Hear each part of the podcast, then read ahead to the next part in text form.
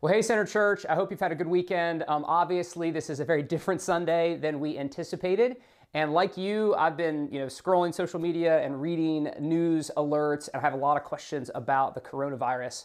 Um, our leadership team kept a really close eye on all the releases coming from government organizations, and at the end of the day, decided that it would be most prudent to not gather together this weekend, March 15th, for worship, but instead to encourage you to meet with your missional communities to be able to still enjoy some of the benefits of gathering together uh, while also um, not having to come together all as one big church. So I'm recording this uh, Saturday morning at our Cascadia campus, which is Patrick's basement, and have a very dedicated crew of three people here to listen to me because we all know that when two or three are gathered together, there Jesus is with us. So if one of them leaves midway through this, the Holy Spirit will leave. No, I'm just kidding. Don't don't get freaked out by that.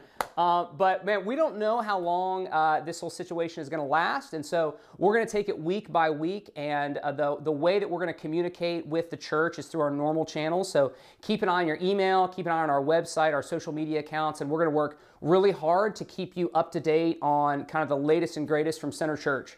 Um, something I want to encourage you with that I've been encouraged by this week as I've thought through this is uh, the story of Acts chapter 8, which we're actually going to come to next week in our series in Acts. And here's sort of the, the basic thrust of that story. Um, the church has been growing and healthy and multiplying for six chapters in Acts. And then in chapters 7 and 8, this huge persecution breaks out. So uh, we're going to have our story today of Stephen, who was the first martyr. And then after that, it says that all of the church was scattered across Judea and Samaria. The only people that weren't scattered out of Jerusalem were the apostles. And you would think that that would be a huge blow to the growth of the church. You've got these spirit empowered leaders who are in Jerusalem, but then everybody else has been scattered out in these smaller groups around the country. But what's amazing is that in Acts chapter 8, verse 4, it says that those who were scattered went about preaching the word. And so what happened is that Satan came at the church with persecution, hoping to destroy the church and not let it get out of its, its infancy in Jerusalem. But sort of like a judo master, God took Satan's strength and his power and he actually turned it against him. And he actually calls that to be the means by which the church went beyond Jerusalem and actually started to accomplish the second part of Acts chapter 1, verse 8, where Jesus said, And you will be my witnesses in Jerusalem and in Judea and Samaria. So God used what seemed to be a destructive thing, which certainly was a destructive thing, and He turned it towards His purposes. And that's what I'm praying for this whole situation. That's what I'd encourage you to pray that as we wrestle with the realities of this worldwide pandemic, as we pray that and scientists and doctors and policymakers would have wisdom and that we'd be able to curtail this disease, as we pray that God would heal those that are sick, as God would protect uh, others from getting this disease, that at the same time we would remember that God is enthroned that God is not surprised by this, that God is not startled by this, and that throughout the history of the church, God has used chaotic pandemic events to actually lay the seedbed for revival to lay the seedbed for revival. So I'm praying that this might actually be the means by which a lot of people in our community and around the world stop and take notice of their spiritual lives. And maybe are forced to take a breath. They can't go to work. They, they can't go to kids' sporting events. They all of a sudden have a lot of time on their hands and they just start to think about life and death and eternity and what really matters. And I'm praying that God would use this to shake our sense of security in this world to shake our sense of security in material goods or in our own ability to protect ourselves, and would lead us to say, Lord, we need something stronger than ourselves. We need a rock that we can stand on that is firmer than the economy, that is firmer than our health, that is firmer than our 401k plans. So I would just invite you to pray that with me over the next couple weeks as we try to figure out how long it'll be until we, we can gather together. And I would just invite you to stand with me in faith and not fear. The people of God have always been called to stand by faith and to stand with poise and peace when the world is in chaos around us. And in many ways, we're going to see today that's one of our most powerful witnesses to the world. When everybody else is freaking out, when everything else seems like it's, it's chaotic, the people of God throughout history have had this unique ability to stand firm and with poise because our hope isn't in this world. But as Paul says in 1 Corinthians 15, if in Christ our hope is in this life alone, we are most to be pitied. But the good news of the gospel is that our hope is not just in this life alone, but our hope is that we have a Savior that goes beyond this world no matter what happens. And so, a couple of practical things, and then I'm going to pray, and I'm going to invite you to pray with us, and then we'll transition into our text today. Um, we're going to take it week by week when it comes to uh, gathering together as a congregation. We're going to try to be wise and prudent and sensitive, and so please keep an eye on those various communication channels that we have. Um, at this point, we are going to encourage you, if you're healthy and able bodied, to continue meeting together with your missional community. I think that missional communities are going to be more important maybe than ever for us because we aren't currently meeting in, in a big group and because we are living in a very chaotic season. We need community to help us stand firm. We need one another to remind us of the promises of God. So if you feel comfortable, with you're healthy and able bodied, I'd say please keep meeting with your missional communities. Everything that has come out from government organizations says it's, it's completely safe and uh, to meet in smaller groups. So I'd encourage you to keep doing that. Um, and if, if you're a person who just is uncomfortable gathering together with your missional community right now, I totally understand that. We love you, we're praying for you, and I would just encourage you to stay engaged in every possible way uh, that you have available. So, one of the, the good things about the 21st century is we have a lot of technology. We can communicate easily and effectively. So, stay engaged on your, on your group message, stay engaged through our worship at home guides. We're going to work really hard to stay in constant contact with you uh, through this process. So, with all those sort of practical things said, I'd just love for you to join me uh, in praying. So, with your missional community, or you know, by yourself, whether it's Sunday or Monday or some other day, if you just man, join me in praying for us, our community, and kind of our world in the midst of this season, and then we'll transition into the sermon for today. So, let's pray. Father God, we confess that you are high and exalted, you are almighty, and nothing uh, is surprising or nothing is startling to you. But God, we confess that we are not. God, that we're limited creatures, that we are prone to anxiety and fear. So, God, we just ask that you would fill us with faith in this season, fill us with a holy confidence that comes from knowing that we have uh, the, the protection, the provision, and the love of Almighty God. Lord, I pray for our community that as the world shakes, that they would be drawn to an unshakable foundation that they can find in Christ. Lord, we pray for doctors and we pray for scientists and policymakers and government officials that you'd give them wisdom and discernment, you'd give them energy and focus to make decisions to curtail this disease and to, and to protect uh, the people that you've given them to oversee. God, we pray for those that are suffering and sick with this disease, that you'd heal them and give them relief. And we pray, Lord, that you would stop this. We pray that you would stop this disease and, and stop the suffering of so many. And God, we just pray for us individually and as a church that in the midst of a chaotic time, that you would empower us to be full of poise and full of peace because we have a hope that goes beyond this world. Uh, so, God, give us all that we need because you are sufficient. We pray all this in your Son's name. Amen. Well, if you have a Bible, you can type to or turn to Acts chapter 7. So we're going to be in Acts chapter 7 today. A few weeks ago, uh, as you may know, we started a series in the book of Acts called People Like You Empowered by Him. And the big idea of this series is that in the beginning, God empowered ordinary people just like you and me to build his church, and that that is still the normative way that he builds his church today. That it's not through famous super Christians that God does most of his work, but it's through ordinary Christians like you and me empowered by his spirit. So we've been meeting some of these people in the books of Acts, in the book of Acts that God has empowered in the early church, and we've been learning from their lives and how how God empowered them, he also wants to empower us. Well, the title of today's sermon is Empowered to Stand Firm. Empowered to Stand Firm. And this is a timely sermon for us because over the last week, we've been reminded just how shakable our world is, just how chaotic things can get uh, quickly. So whether that's you're worried about getting sick, whether that's worried you're worried about your 401k tanking, or you're just worried about having enough toilet paper, right? Like there are plenty of things in our life right now to be anxious about. And in some ways, the world hasn't changed that much in 2,000 years. So when you look at the picture of the early church, you find that there was plenty for them to be anxious about. There were extraordinary challenges that they faced. But here's what's remarkable about our text today the main character, Stephen, is going to face an extraordinarily frightening situation. He is going to face opposition, he's going to face anger, he's going to face rejection, and eventually he's going to lay down his life for the sake of the gospel. But what's amazing is that we're going to see Stephen stand with courage, stand with poise, and stand with peace in the midst of a very challenging situation. You see, Stephen was empowered by God to stand firm, even though his situation was very challenging. And by looking at Stephen's life, we're going to learn how we can stand firm in challenging situations as well. Whether that's you are feeling ostracized at work or at school or with your family because of your faith, or you're worried about the coronavirus, or you're worried about your 401k plan, or you're worried about relational dynamics or being single, whatever it is, we're going to find that you can stand firm and you can have the kind of courage and poise and peace that Stephen had if you grasp the two truths from this text that Stephen really seemed to grasp. Stephen illustrates in his speech and in his life two foundational truths of the Christian faith that, if we grasp, enable us to stand firm in the midst of really challenging situations. And so what we're going to do is we're going to I'm going to set a little bit of context then we're going to jump into this chapter and learn those two truths, okay? So look at verse 1 with me. It says this. And the high priest said to Stephen, "Are these things so?"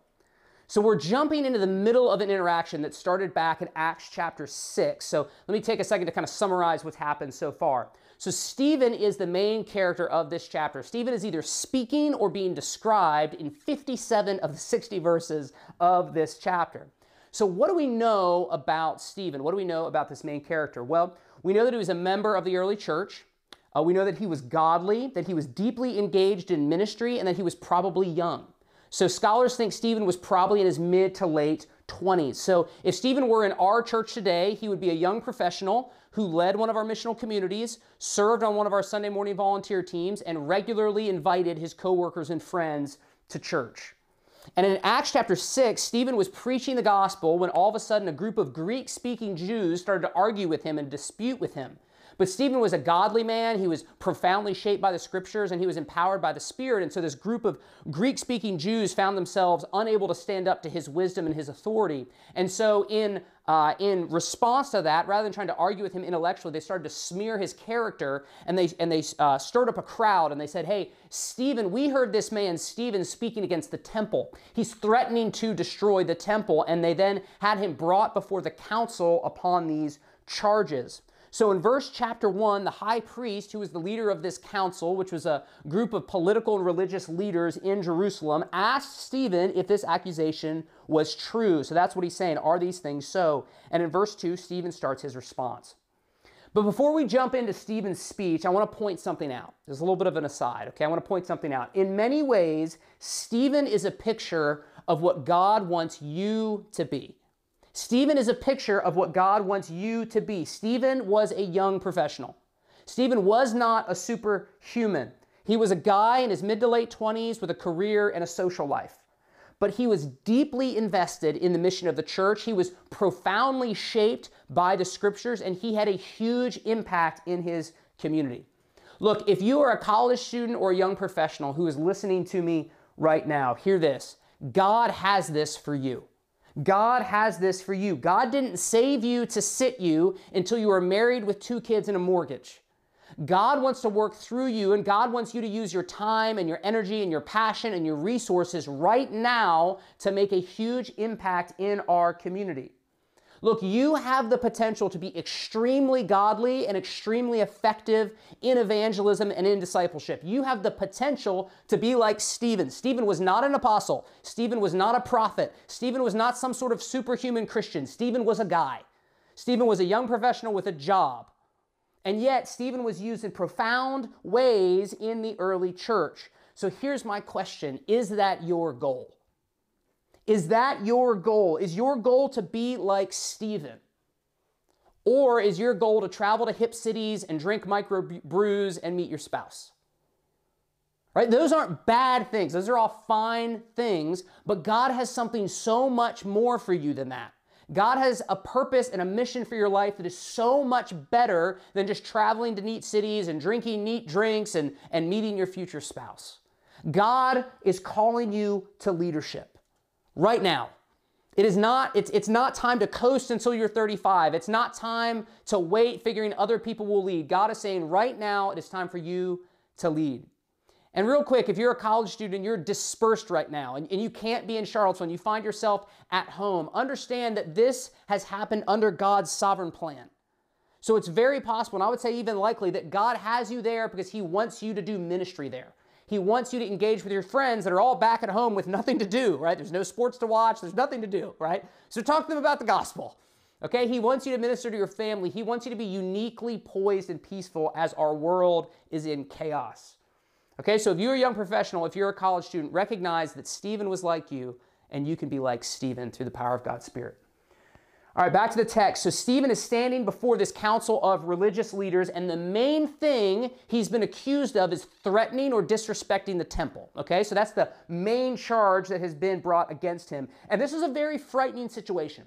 because a threat against the temple was a crime punishable by capital punishment. You could be killed for threatening the temple. And this uh, group of men, this group of leaders, had shown themselves willing to murder people. Right? This is the same group of people that crucified Jesus. This is the same group of people that viciously beat the apostles. And there's this mob, this angry mob that has sort of forced Stephen into this situation. So this is an extremely tense, extremely frightening situation.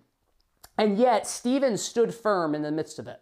Stephen was unmoved. Stephen, you'll find, was defined by extraordinary peace and courage and confidence in the midst of this terrifying situation. And the question is how? How was he able to do that when his life was so chaotic, when everything was falling to pieces? And the answer is because he believed two essential truths of the Christian faith that he illustrates in his response. If we're going to stand firm in the midst of challenging situations, whether that's the coronavirus or whether that's being a Christian at work or at school or whether that's things that happen in your life that are hard, if we're going to stand firm in our challenging situations, we have to believe these truths as well. So here's number one, if you're taking notes. Number one, no matter where you are, God is with you.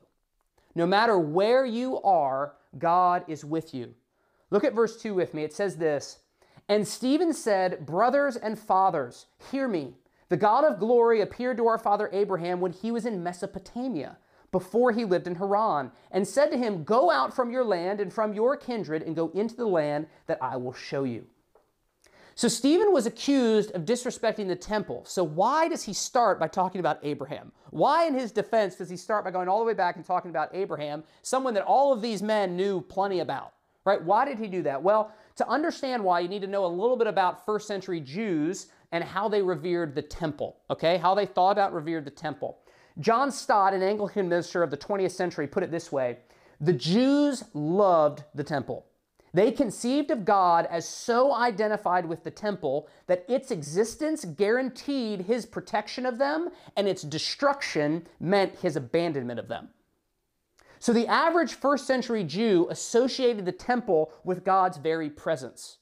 In their minds, the temple was where God dwelt. Which helps you understand why in John 2:21 the Jews got so mad at Jesus when he said this, "Destroy this temple and in three days I will raise it up. In their minds, Jesus was threatening the very presence of God. Jesus was threatening the very presence of God among his people. Now, is that what Jesus was saying? And is that what Stephen in this text was saying? Well, no. Jesus was saying that he would replace the temple as the way that people meet with God. But you have to understand how the Jews understood the temple and thought about the temple to know why they are so mad. You see, the Jews could not accept that the temple would be replaced because in their minds, God was connected to a building. God was connected to a building. God and the temple were almost synonymous. They wouldn't have said that theologically, but they felt that way emotionally. When I'm in the temple, God is with me, and when I'm not in the temple, God isn't with me. That sort of idea. Now, it's, it's easy for us today to say, oh, you know, those silly Jews, how could they possibly think that God was imprisoned in a building? But if I'm honest, I often do the same thing. Right? So, one example that comes to mind is when my wife and family uh, moved to Charlottesville to plant Center Church. Right? Many of you may know that we used to live in Raleigh, Durham, North Carolina, which is a, a Bible Belt city. And I used to be a pastor at a very large megachurch, like 10,000 people. And when we moved to Charlottesville to plant this church, it felt so different. My neighbors in Charlottesville had a very different worldview than my neighbors did in Raleigh. And rather than being on staff at a large, successful, famous church, I was pastoring a group of people that met in my house. And I wouldn't have said it intellectually, I probably wouldn't have said it out loud, but here's how I felt Is God here like he was in Raleigh? Is God's presence and power real? Is the gospel still the power of salvation to all who believe? Here in Charlottesville, in a kind of progressive college town like it was in Raleigh, Durham, at a large, successful, established megachurch. You see, I wouldn't have said it out loud, but emotionally, I was acting a whole lot like the first century Jews. Emotionally, I often struggle to really believe that God is with me no matter where I am. And I bet you've felt similar things. I bet you felt similar things. How so? Well, if, if you're gathering with your missional community on Sunday morning, or if you think back to you know when we would gather as a congregation, it's probably very easy for you to identify as a Christian in the midst of a church service, right? Like you come in, man, you sing loudly, you raise your hands, you, you listen to preaching, you take notes, you, man, give money, you talk to people, maybe you serve on one of our volunteer teams. I mean, you could not be any more Christian, right? Like, I mean, you're kind of doing all the things to be a Christian on Sunday morning. You are as identified as a disciple of Jesus Christ as you could possibly be in that 90 minutes to, to whatever. But I wonder if on Monday morning, when you interact with your classmates or with your coworkers or with your neighbors, I wonder if it's harder for you to identify as a Christian. I wonder if you find yourself having a harder time to identify on Monday morning with the Christ that you identified with on Sunday morning. Now, why is that? If that's true for you, why is that? Is it because you stopped believing the gospel? No, I don't think so. Is it, is it because you are less empowered by the Holy Spirit? No, that's not true. It's because at an emotional level, you are probably a lot like me and a lot like these first century Jews.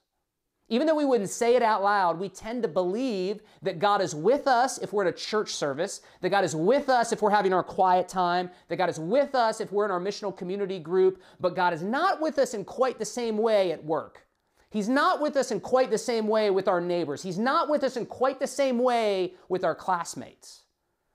You see, in a lot of ways, emotionally, we do the same thing that the first century Jews do, we just do it in a little bit of a different way. We don't have a huge temple that took 46 years to build, but I think we often struggle with the same thing. But here's what Stephen understood. And here's what we see in Stephen's response. Stephen was so courageous. He was so poised and he was so at peace in front of this council because he knew that no matter where he was, God was with him. He knew that no matter where he was, God was with him. He didn't have to walk, you know, six blocks over to the temple to have God's presence. He had the presence of God dwelling within, within him through the Holy Spirit. And because of that, he was empowered to stand firm. And for 51 verses, that is the message that Stephen is going to hammer home. He is going to hammer home that throughout all of Israel's history, the major figures of the people of God understood that God was not imprisoned in a building, but that God was with his people no matter where they are. So, for the sake of time, I'm going to summarize a lot of this speech because it's a long chapter, but I'm going to hit the high points. So, look back at verse 2 with me. It says this Brothers and fathers, the God of glory appeared to our father Abraham when he was in Mesopotamia. So, when God first appeared to Abraham, the father of the Jewish faith and the father of the Christian faith, it wasn't in a temple. It wasn't even in the Holy Land. It was when Abraham was living with his dad in Mesopotamia. And over the years, Abraham moved from place to place, and God continued to appear to him. So, you know, first in a place called Haran, then in a place called Canaan, then in Egypt, and finally back in Canaan. And what's interesting about Abraham's life, if you ever study, is that whenever he moves, he would always do two things. Whenever he settled in a new place, he would pitch a tent and he would build an altar. He would pitch a tent and he would build an altar. He would get his house in order and then he would build a place to worship God. So, in some ways, Abraham was the very first church planter, right? He would build a place to worship God. Now, why did Abraham do that? Because Abraham understood that no matter where you are, God is with you. Whether you're in Mesopotamia or Haran or Canaan or Egypt or back in Canaan, whether you're at UVA Hospital or you're up at Hollymead or you're overseas, wherever you are, if you are a person of God, if you are part of His people, then He is with you. We see that in Abraham's life. Well, Abraham had a son named Isaac, and Isaac had a son named Jacob, and Jacob had 12 sons who became known as the patriarchs of the tribes of Israel. Okay, people like Reuben and Simeon and Gad and all those names that you've seen in the Old Testament. Well, unfortunately, this was a really dysfunctional family. It was an extremely dysfunctional family. Read about it sometime. It is like Jerry Springer worthy. I mean, it's bad. Um, and this family was full of jealousy and strife. Uh, and look at verse 9. This was the result. And the patriarchs, so these 12 sons, were jealous of Joseph and sold him into Egypt. So Joseph was Jacob's favorite son, and this made the other sons angry. So angry and so jealous that they basically sold their brother Joseph into slavery. They basically uh, performed human trafficking. So they sold Joseph into slavery in Egypt. So all of a sudden, Joseph was ripped out of the only land that he'd ever known. He was ripped out of the only community on the planet that worshiped Yahweh, and he was uh, he became a slave in a powerful pagan culture. So a marginalized, powerless individual in a powerful pagan culture. If there was ever a way to fall off of God's radar, this was it. I mean, this was if there was ever a way to do it, this was it. But look at verse 9 again. And the patriarchs, jealous of Joseph, sold him into Egypt. but God was with him. But God was with him. God was with Joseph. God was there. And God rescued him from his affliction and gave him favor with Pharaoh to the point that Joseph was appointed second in command over all of Egypt. Not only did God rescue Joseph, but God worked through Joseph to save thousands and thousands of lives, including his own family. When there was a huge famine across the whole region and people were dying for lack of food, Joseph had collected food in Egypt because he was a wise man and he brought his family to Egypt and he fed them and he gave them a land to live on. So God was with his people in Canaan and God was with his people in Egypt. Well, fast forward a couple hundred years and a new politician takes power. And this politician is unfavorable towards the people of God. This politician is antagonistic towards God's church. He is not pro church. He is against the people of God. He is threatened by them. And so this Pharaoh, this politician, started to oppress God's people. He subjected them to, to harsh slave labor. And he even tried to kill the Israelite children when they were born. Man, if there was ever a time that it seemed like God had forgotten his people, that was it. This was it. For hundreds of years, the Israelites suffered under cruel oppression. But then something amazing happened. Look at verse 20. At this time, Moses was born, and he was beautiful in God's sight. He's a good looking baby. And he was brought up for three months in his father's house. And when he was exposed Pharaoh's daughter adopted him and brought him up as her own son. And Moses was instructed in all the wisdom of the Egyptians, and he was mighty in his words and deeds.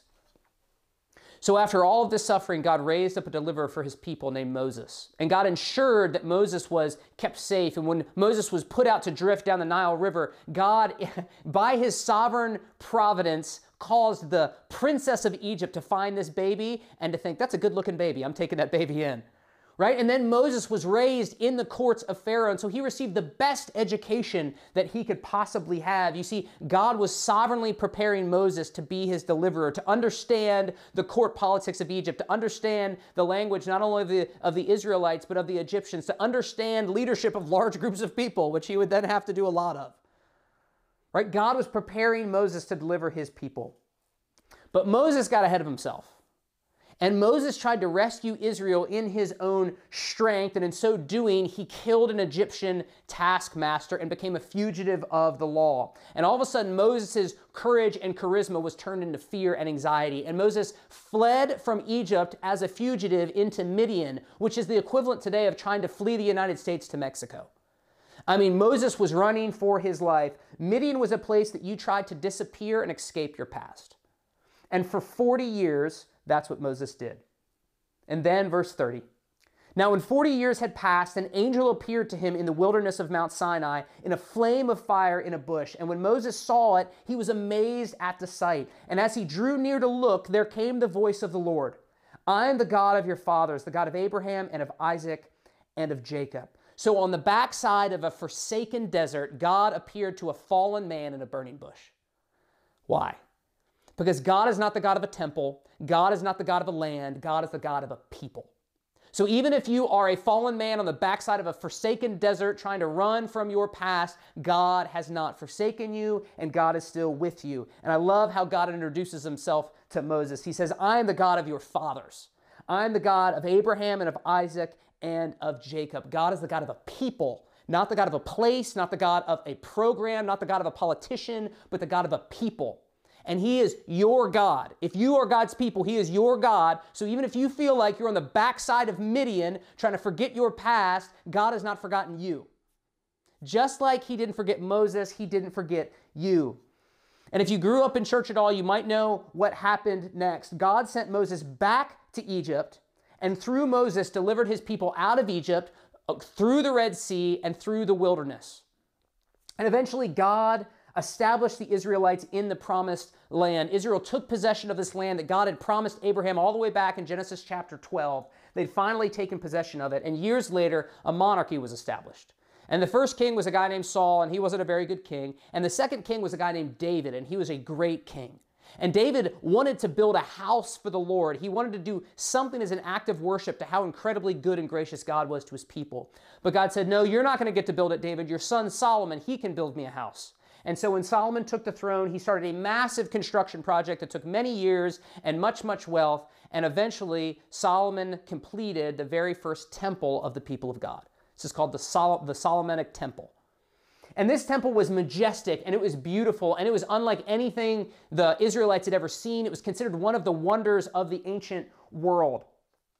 But lest we think that the construction of the temple meant that God was now confined to a building, Stephen interjects in verse 48 Yet the Most High does not dwell in houses made by hands. As the prophet Isaiah says, Heaven is my throne, and earth is my footstool. What kind of house will you build for me, says the Lord? Or what is the place of my rest? Here's the big idea of Stephen's whole speech. You ready? God had a people long before God had a building. God had a people long before God had a building. That was Stephen's big point. That was Stephen's response to his accusation. And then Stephen rebuked the crowd in bringing his sermon to a close. Verse 51 You stiff necked people, uncircumcised in heart and ears, you always resist the Holy Spirit. As your fathers did, so do you. Which of the prophets did your fathers not persecute? And they killed those who announced beforehand the coming of the righteous one, Jesus, whom you have now betrayed and murdered. You who received the law as delivered by angels and did not keep it.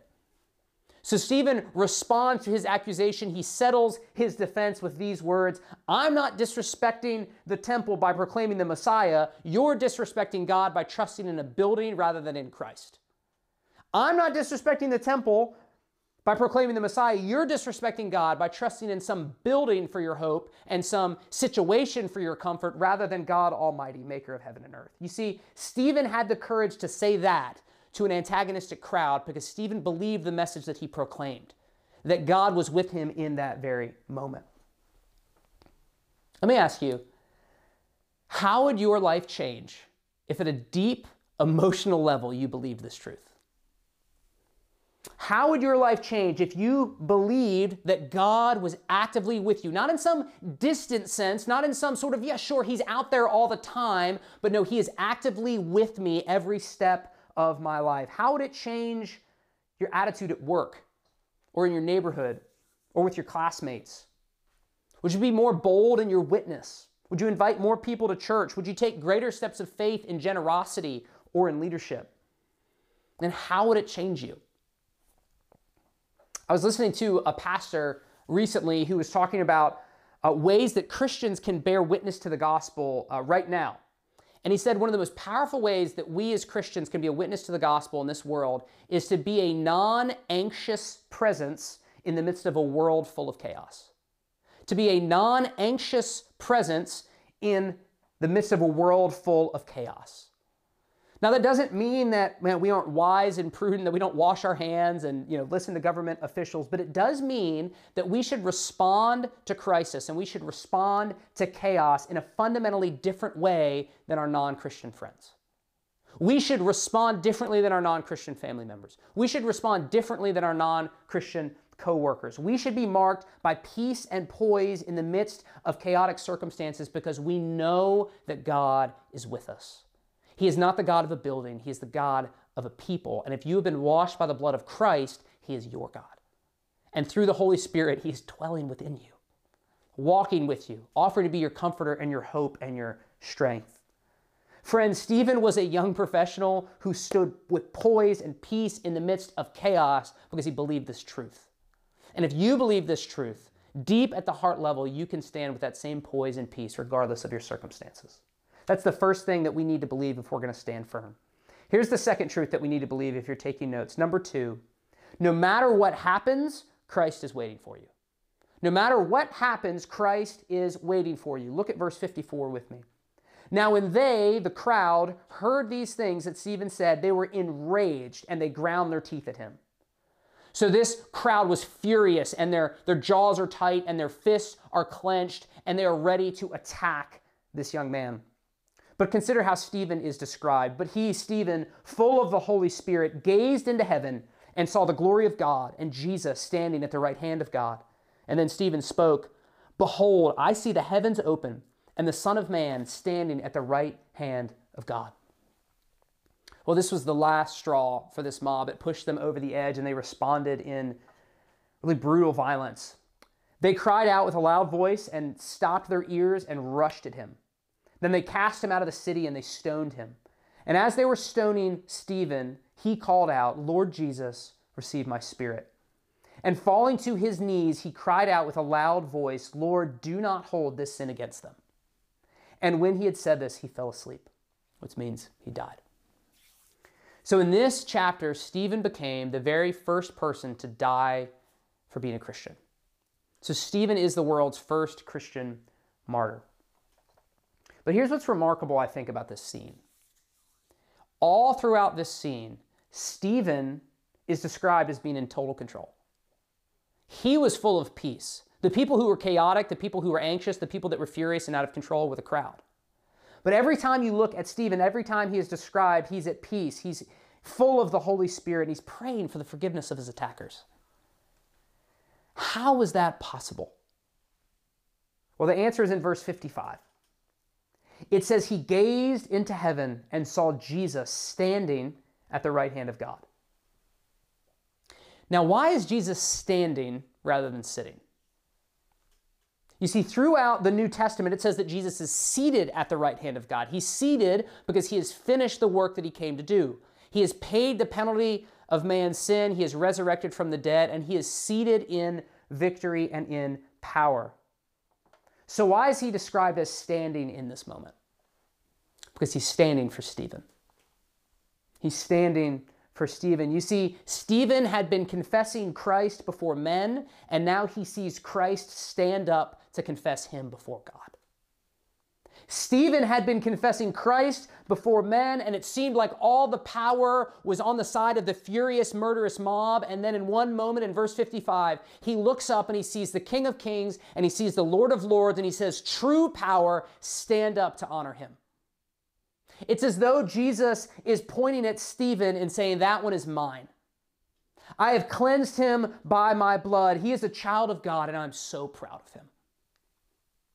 And the glorious one, the one who spoke the world into existence, the one who upholds the universe by the word of his power, the one who paid the penalty of sin and conquered death, the one who is worthy of all glory and honor and praise, the one who we will praise and worship forever and ever and ever in eternity, got off of his throne and he stood up to honor Stephen. You see, Stephen died full of grace and peace because he knew that Christ was waiting for him. Stephen had peace and poise as he looked around at this chaos situation because he knew his ultimate hope wasn't in this world, it was in the next. And that the, the greatest, most wonderful king that there's ever been was standing to acknowledge him. He knew that no matter what happened, his future was secure. Friends, sometimes you stand firm and God delivers you from sickness, suffering, or persecution. But other times you stand firm and God delivers you through sickness, suffering, and persecution. The truth is that hard things happen in life. And being a Christian doesn't exempt you from them. It doesn't exempt you from the coronavirus. It doesn't exempt you from the stock market tanking. It doesn't exempt you from hardship or suffering or loss in your life. Being a Christian does not guarantee you health, wealth, and prosperity. But being a Christian does give you an anchor. It gives you something firm to stand upon as the world around you is shaking. That foundation is the finished work of Jesus Christ. There are really striking parallels between the death of Stephen and the death of Jesus. In both cases, false witnesses were produced, and the charge was that of blasphemy. In both cases, the execution was accompanied by two prayers. The first for the forgiveness of the executioners, and the second for the reception of the Spirit upon death. The biggest difference is that Jesus died with the full weight of sin upon his shoulders. When Jesus looked towards heaven, he didn't see anyone standing to receive him. All he saw was a dark sky. Because in that terrible moment, God the Father turned his face away from Christ the Son because Christ had become our sin. You see, Jesus faced the cross alone so that you and I never have to face persecution and suffering and death alone. If you are in Christ, then God is with you. And no matter what happens, Christ is waiting for you. You can look toward heaven with confidence that the King of Kings and the Lord of Lords has your name written in his book of life, and he is waiting to stand and welcome you into glory. If we're going to stand firm as a church, if we're going to have poise and peace and confidence as the world is going crazy, if we're going to make a difference in our community, if we're going to be salt and light in our workplaces, in our neighborhoods, and with our families, then we have to fix our eyes on the finished work of Jesus Christ. And we have to remind ourselves, like the Apostle Paul said in 1 Corinthians 15, that our hope is not in this world alone. The gospel certainly gives us hope for this life. But the ultimate thrust of Christianity is that this world is not our home, and that one day Jesus is going to come and he's going to wipe every tear from every eye and he's going to renew the earth and he's going to remove sicknesses like the coronavirus and he's going to remove loss and he's going to remove suffering and the final enemy to be defeated is death and he's going to defeat that enemy and we're going to live with him forever. Friends, if we grasp that at a deep level, if we grasp that, it will empower us to stand firm like Stephen did, no matter what comes. Let's pray. Jesus, we, we need you. And we thank you and we praise you and we're grateful that because of your work, we can stand firm and we can have confidence and we can have poise and peace like Stephen, even when our world is chaotic. God, would you give each of us faith to believe that message, not just with our minds, but deeply in our hearts, that we might stand firm and glorify you in this world and look forward to being received by you in the next. We love you and pray all this in your son's name. Amen. Center Church, love you guys. We'll be in constant contact, and please let us know if there's anything we can do to help. Thanks so much.